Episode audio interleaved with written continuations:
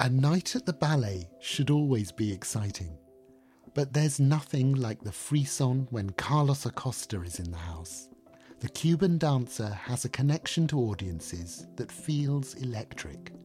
A combination of elegance and fire, the hard knock beginnings converted into a stunning international career, plus charisma running from his toes up to his springy trademark curls.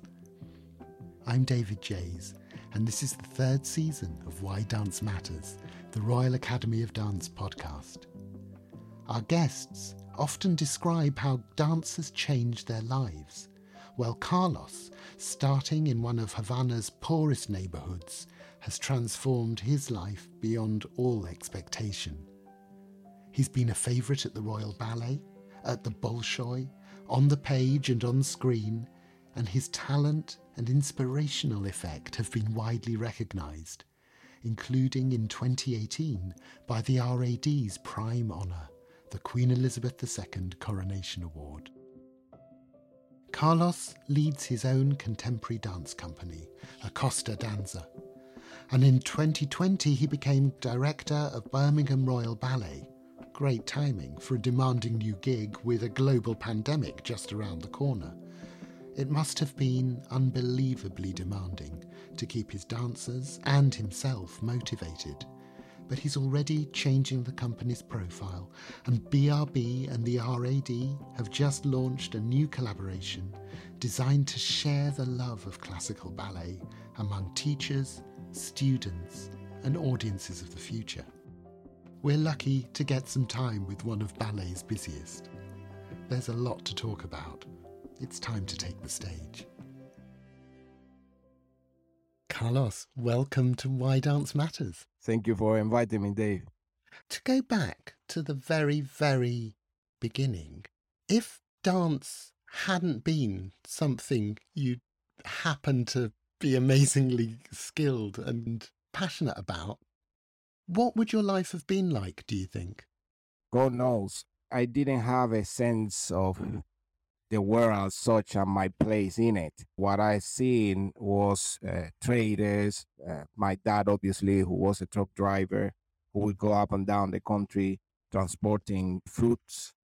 So that was the example. I like football, I like sports, but you know, uh, sports like football in Cuba is is not uh, very well regarded. Uh, it's very hard to foresee what my future, you know, will be like and obviously already by the age of nine i was enrolled into petty crimes and things like that so but i can tell you that most of my friends in the 90s there was a big crisis in cuba and they they flee the country in raft. Some of them end up being in jail. It's that kind of thing that the environment um, pulled you to it uh, and so my environment was at times could be very hostile um, you know it's a it's a very tough question to decipher really. Yeah no absolutely. And those kind of sliding door moments where things could go one way or another you have no idea.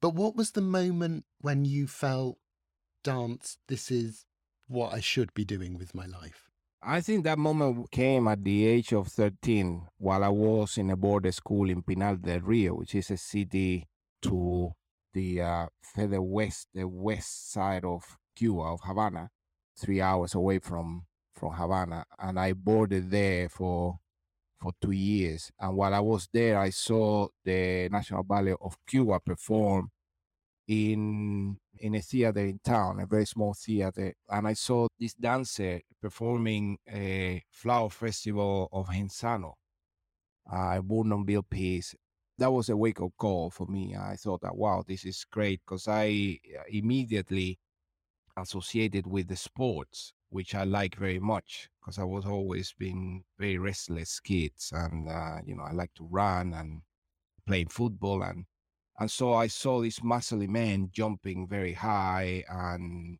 very effortless.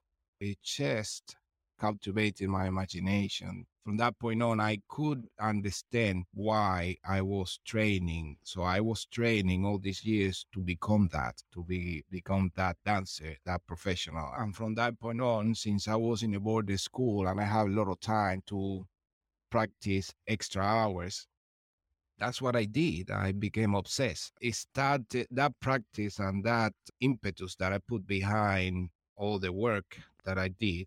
It started to bear fruits because I've been selected for new choreographies. You know, my teacher selected me above everyone else, and that started to feel my confidence. That's why it's so important the role of the teachers uh, in in the formation of a dancer, of a kid, of a student. They show you the way.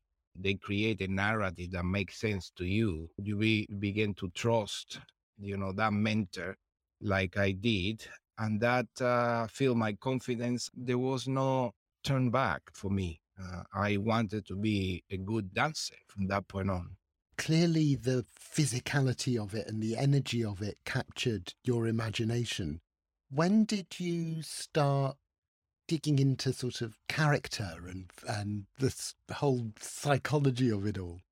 Music is all over Cuba all the time. Wherever you walk around, music is a is a way of life. I despise the piano music and the classical music because uh, it was alien to me. I wanted to break dance, and I was more kind of music that is upbeat that give you this energy rush the classical music take more time to get used to it. But by that time, my ear were more accustomed to that kind of music, and obviously, dance and music goes hand in hand. Uh, and then at that point, I began to appreciate it more and more. But then there were little choreographies, narrative based, that also was essential for for me. That you know you would play a role. You maybe are, you are a rat or you are a, a soldier or that kind of thing. So it, this art of storytelling that uh, is pretty much the essence of what we do and the music or, and the sports uh, all of a sudden was coming together at that time i knew what the pattern was for a class the structure of the day and the structure of the school as such that it was in a way familiar. And then at the end, we would compete. We would have competitions, and those competitions sometimes it happens in Havana or in, in other cities. And then in those competitions, you also had the chance to see other schools in the nation and sort of measure up to them. And I think all of that, that not only involve your relationship with your form, but also involve traveling and involve also pairing yourself in a different context, that, that sense of competition. It was clear that that was a lifestyle. And then after that, uh, I auditioned in Havana. I got into the upper level school, and uh, my teacher selected me to go to Prix de Lausanne. And then while I was in Prix de Lausanne, all of a sudden that level escalate into a level that was more professional but I, I think it all came together from that point on that I saw the National Ballet of Cuba uh, perform. I started to have a sense what the future would lie. And I guess you had that sense when you started to travel, when you started to see more of your horizons expanding. Now, the National Ballet of Cuba is, is a revered company. It's one of the great companies of the world. But how hard was it to decide that your future lay outside Cuba? Was that a difficult decision? Yes. Needless to say that at the age of 13 in Pinar del Rio, I had no understanding to what end this art will impact my life, not just yet.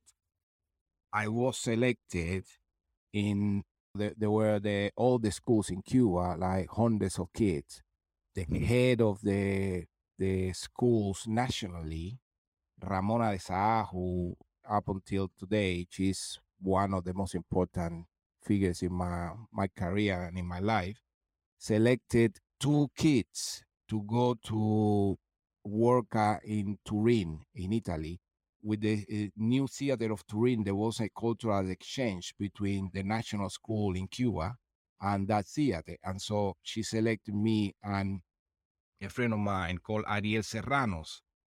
And that was quite a, a special moment.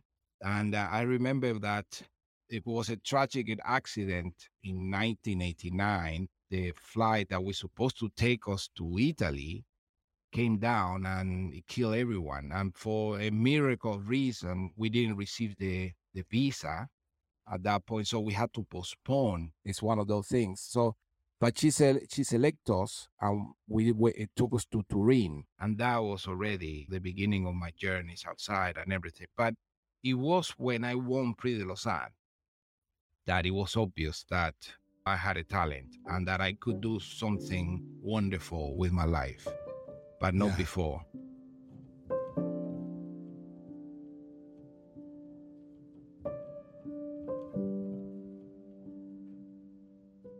Fast forwarding a bit, yeah, because there's a lot to get through. You danced in America, you came to Britain, and of course became a guest principal with the Royal Ballet, where you gave loads of iconic performances. Very much at first, it was the core classical repertory that you seemed very comfortable in. Has that always been something you've not been intimidated by, those huge iconic works? I admire, you know, uh, dancers like Baryshnikov, like Nureyev. I, I, I didn't want to become a good dancer. I want to become an artist, you know, somebody who right. could uh, spark emotions in others that could constantly reinvent itself somehow. I knew that I was very good at projecting, you know, like dancing like Don Quixote and Diana and Actaeon and these kind of roles that were more closer to who my my upbringings, like Basilio, which is a barber, and Actaeon, which is a hunter. These roles, they're famous for the power display and the high jumps, leaps, and turns, all of that. I could do that very well, but I didn't know how to project the Prince or being Romeo and all the MacMillan repertory and the Ashton repertory but I I wanted to cultivate them as well, and that's why the Royal Ballet was key in my career because it gave me the repertory, give me a chance to grow up as an artist, and I enjoy so much of what we do. Is the fact that one you keep changing and projecting an image of yourself that is different, and you know human beings have many layers. I was very keen to explore all those layers and deliver to uh, the audience a, a, different image of myself each time. It's, I think that that was the way to go. I knew that it was impossible to project all of these roles uh, at a very high level at first. I knew, for instance, that I had to learn so much before I really get into the depths of roles like Mayerling and Romeo and Juliet and all of that, which there is a big arc of growth within the roles. You know, you start at a point and then the character becomes more complex. It all that comes also with your own development as well and how, the way you see life you know when you're 20 life is in a certain way and then it grow up and then you see it differently and the person impact the artist, obviously, because the artist first and foremost is a human being, and so the more this human being grows, where you see roles differently, see lives differently, and project a, a paint a, a paint differently. I knew that I had a lot of time to catch up because you know things like I read my first book at the age of 25 and I didn't have a lot of cultural upbringing. So, in the context of perhaps everyone else, I knew that I have a lot of time to catch up. And so I needed to hurry to learn. Uh, and that motivates me. You know, the, the fact that every single hour I'm learning something or I'm, I'm using it to the maximum extent of the capability so that I can learn is something that becomes a habit. And even till this day, I'm always making plans and a strategy for both companies that I direct uh, and thinking in ways that I, I can learn new things somehow. That's what motivates me, and that is what the Royal Ballet, in many ways, offer me. And there's that odd sort of paradox, as you just said, that in a way you're at your most athletic, you're most energetic in your early 20s, but to get the life experience, to dig into those really complex roles, the MacMillan ballets, like you said, the other classics, you kind of need to be older to bring all of that stuff. Is there a is there a moment in between youthful energy and mature experience where you're kind of at your peak? I think the peak it, it all comes down to the person. It's very hard to pinpoint. Like for instance, Alicia Alonso dance their best from 50 onwards. a lot of people say. So you yeah. might say when people are like a decade already retired, you know, that's where her peak arrived. So uh, so it's very hard. Every person is different. Obviously, I think she was an exception. But I think normally around 30, 30, 31, 32, you have the, the experience, you still have the youth, your person, the way you behave, it settles in a way that you don't feel eager to say, look at me, who I am, look, look, look at me, look at me, like when you are 20. When you are 20, it's all about, look, look at me, how much I jump, almost like a young horse. But when you are 20 you already done that. You're you're supposed to be already at that point established. You you have toured you have been in galas with others dancers so that you know where you are in the context of worldwide and other companies and other dancers you very settle in your way so that you begin to discover value just by standing up or walking.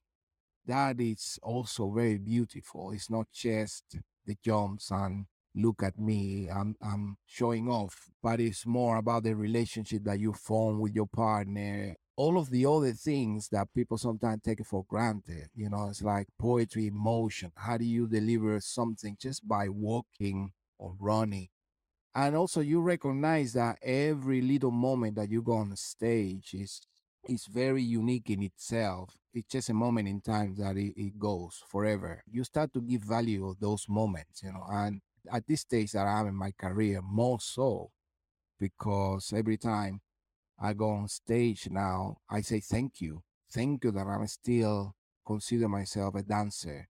I think I, I, must have been that age when I was invited for the first time in Paris Opera to perform Nureyev Don Q, which is a very extremely hard piece it's a kind of piece that you mm. really, if you think you are a technical dancer, you are not unless you try something like this, where it requires to do things both sides.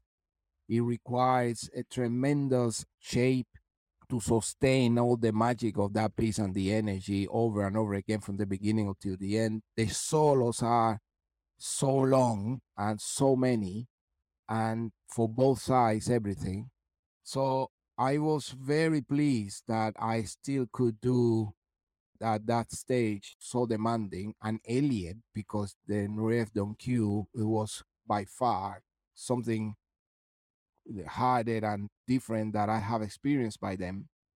It, it came at the age of 32 uh, and I still could cope and I did it very successful. Yeah, I, think I would say around that, I think it should be uh, somebody speak, I would say. Yeah. Carlos, I have been in the audience for a lot of your performances. And one of the things that is always almost you can touch it in the atmosphere is there's a lot of love from audiences to you. There's a crackle, there's an excitement. Is that something you've always been aware of?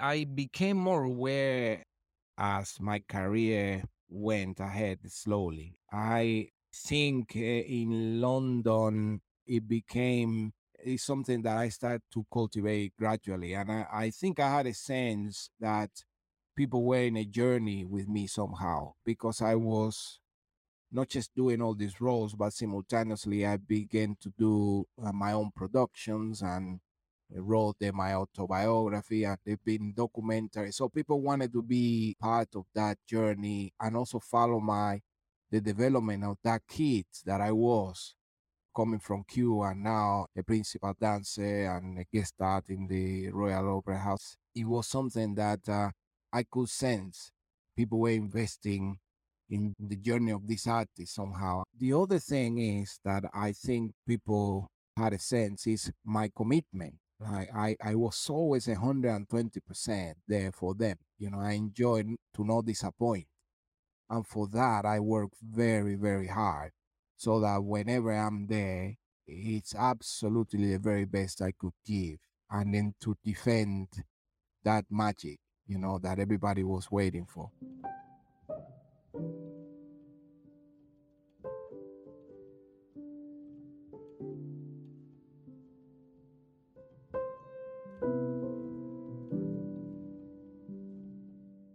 And of course, you're now engaged in forming and building those kind of relationships in a different way as an artistic director at Birmingham Royal Ballet. I mean, I guess when you're leading a company, when you're dancing leading roles, there's a sort of responsibility that comes with that. But does that prepare you for running a leading classical company with all the managerial stuff, the administrative stuff, the human stuff of it all, as well as the artistic decisions?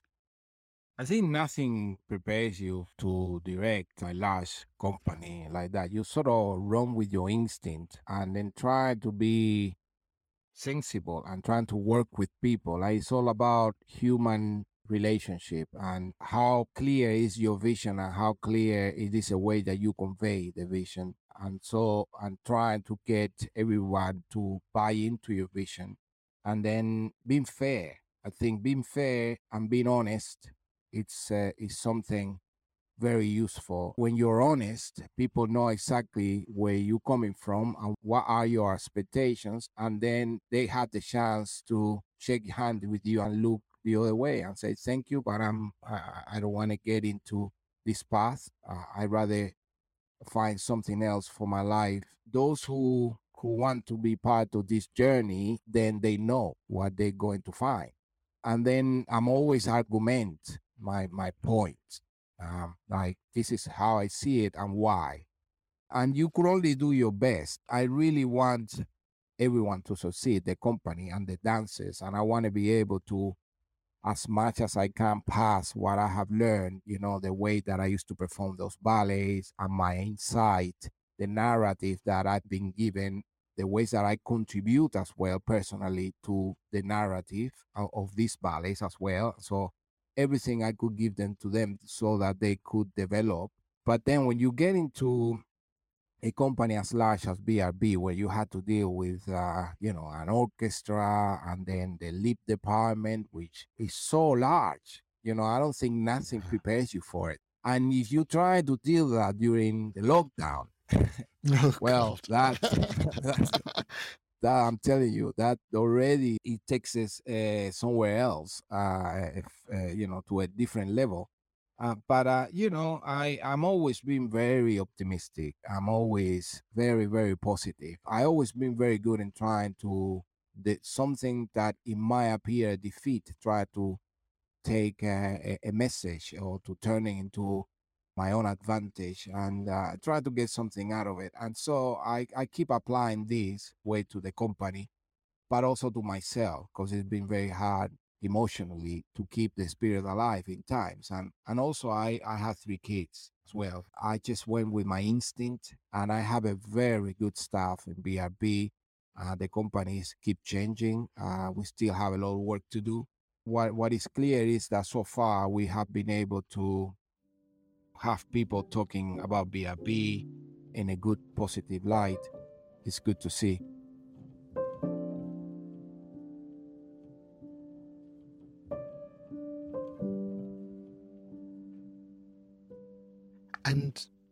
Pandemics permitting, if we can look ahead for like five years, how will BRB be different if everything goes to plan? Will the repertory be different? Will the dancers have a slightly different energy? What What's your hope for that? The repertory will be different. Obviously, we will re- revisit it. Uh, a lot of the repertoire, the, tra- the traditional ballet, the Swan Lakes, they're always going to be around, and the Nutcracker as well, and all of those ballets. But I'm bringing new ballets to the company that it challenge the dancers and the company as a whole so that the level rise up. I think that is, is paramount. And also keep surprising the audience in terms of how eclectic and how versatile the company could be so that we could we could bring new audiences. The repertoire you're gonna see is completely different. It's gonna be very risky. And sometimes, you know, expect that we're not gonna get it right. But I think the path of being bold and risky, that's the way to go. I want the company to go where they haven't been or where nobody have haven't been. I know that sometimes you could fail. You always had to take the the challenge uh, and the risk to invest in titles and ballets that are not ballet related. Sometimes, like people don't think of, of a title like that to turn it into a ballet, and I think that's that's a good way. But what I really would like the audience to to say, okay, what what else BRB is gonna take me uh, is going to bring me next time. What one next, and then keep people waiting, knowing that the brand BRB is gonna give you an experience, and that experience is going to be absolutely quality.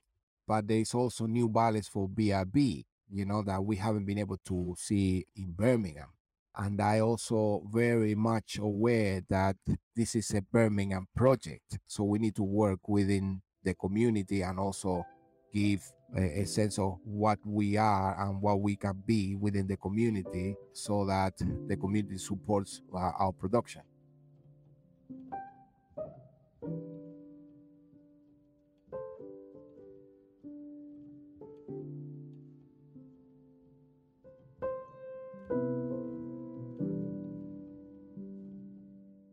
One of the threads that has gone through your career and through this conversation is Don Quixote, the ballet based on Cervantes' novel.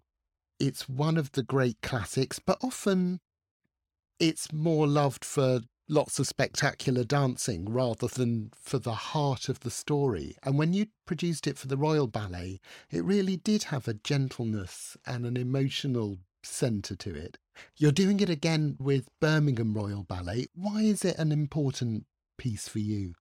I wanted the Birmingham Royal Ballet to have its own production. We do a new reconstruction, and new designs, new choreographies. The main bulk is the same, but you know, I re sort of choreograph the role of Amour, which uh, the Royal Ballet was uh, a female, and this one would be a man and then the campfire as well. I will have a fiddle with the choreography as well. It's just to have these distinctions between the two production. I think the Don Q is a ballet that every big uh, ballet company should have because there's so many roles for everyone. It keeps the company in its entirety in shape. That means that everybody is active and it's a ballet that contributes a lot to the dancer's development. To me, one of the downside of this ballet is how it failed to give the Don, Don Quixote, the sport mm. importance mm. that deserve.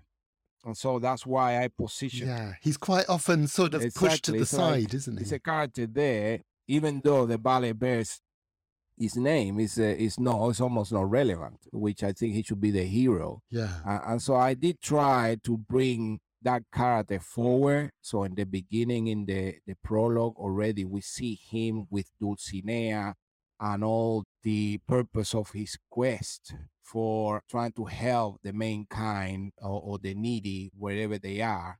There is a passage already in the prologue that it has the, the a role that I call the shadows, which again they are just images that come to him that, uh, and then he goes and grab the the sword and fight them already characterize his persona in the prologue. And then there are things thing, things like that.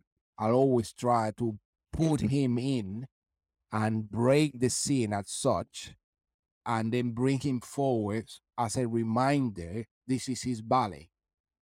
there is a scene of the minuet in the first act uh, that all of a sudden in the middle of the minuet, I froze the scene, and then he sees Dulcinea coming, and they have a small a small moment there dancing with her, and then it goes back into Dulcinea turns into Kitri, and then on you go in terms of the scene that was frozen and forward in the story. There is also others uh, for this production. I'm trying to bring animation. I'm trying to bring projection. The concept I apply to this ballet is trying to visit a classic through the lens of today. And today we have more technology. There is no point to recreate a classic how it was.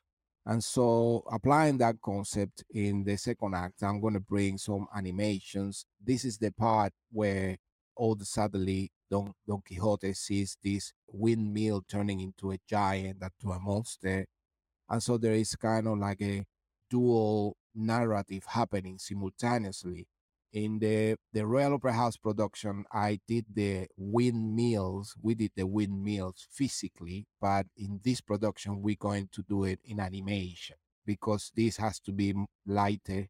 Because, um, as you know, first and foremost, we are a touring company we did it from that perspective so that it is light and easy to transport and to uh, put it into different stage. It is a very important ballet because it's a family ballet. Uh, it's, it's the reason, it's a chance for the family to bring your kids and to your grandparents, and equally it, it would appeal to both and it's a happy ending, feel good ballet. Uh, you know that ballet is there is a lot of tragedies already. Ballet, everybody, everybody, yeah. one way or another dies. You know, but this ballet, it's a feel good. You know, go and have a mojito ballet afterwards. You know. So, and after the last year or two, we deserve some right, happy endings. Right. I think.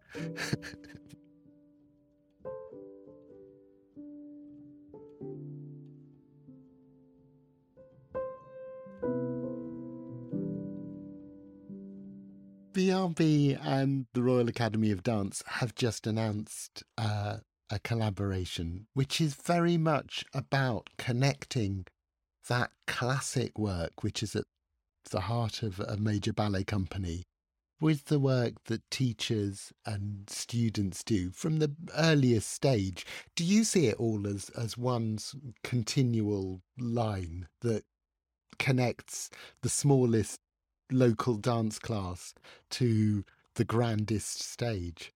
Definitely. This is a very important uh, partnership for us. It's trying to get more kids and more students to engage with ballet beyond the, the ballet weekly lessons. At the moment, 40% of the kids actually do so, but we're trying to increase that.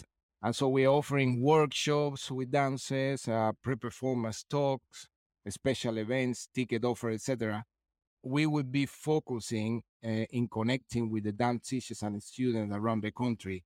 I think this is this is a continuity uh, in in many ways that uh, I think it gives the this art form a larger scope. We have the dance track program in our community, which is a really wonderful project that you know teaches dances for free to kids aged six to eight. Uh, and we had 200 or something kids that we, we teach and we give them the gear and everything. But it just keep that relationship with students alive and take it further now with this uh, new partnership with the Royal Academy of Dance. Uh, ultimately, it's all about this art form and how it is positioned in, in people's life. And eventually also as well, you know, that can translate into uh, audiences as well because a lot of the kids if they don't become professionals the students don't become professionals they could become teachers or they could potentially become audience. Yeah. And just to come full circle um, you're talking about your ambition for the company and your plans but we started by talking about your childhood and is that scrappy little kid who didn't even know uh, what a career in, in dance might look like. Is that still there? I mean, from the outside, you're hugely assured. You're um, wildly successful. But is is the little kid still in there as well? I I think so because I haven't lost the curiosity. There's a lot that I want to achieve uh, in my life. This is a stage of my life, but there be other stages that uh, I will I will try other things.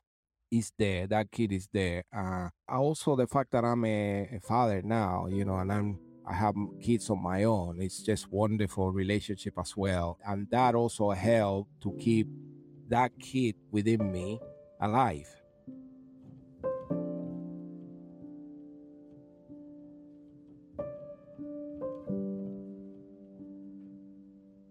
There's so much more we could talk about, but we are going to let you go, I promise.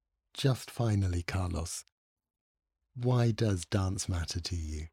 Dance uh, is it's been my purpose, my mission. Everything I accomplished, it, it was because of dance. But dance uh, rescue rescue me, you know, took me out of a world of poverty, and so my parents.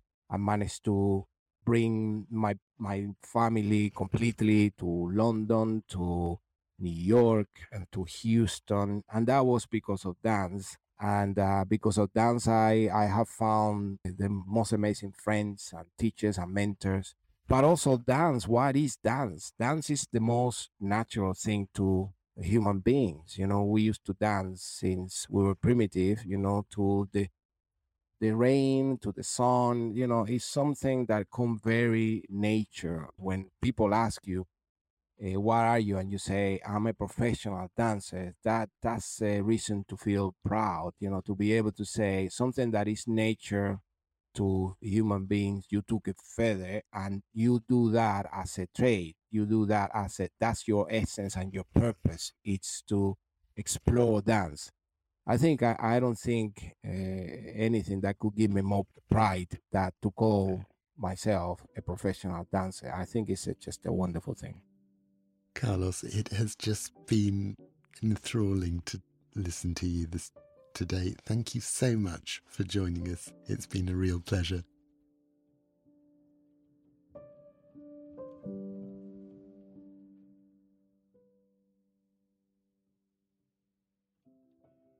I can't get enough of the sliding door moments when I talk to our guests on this podcast. The what ifery of it all.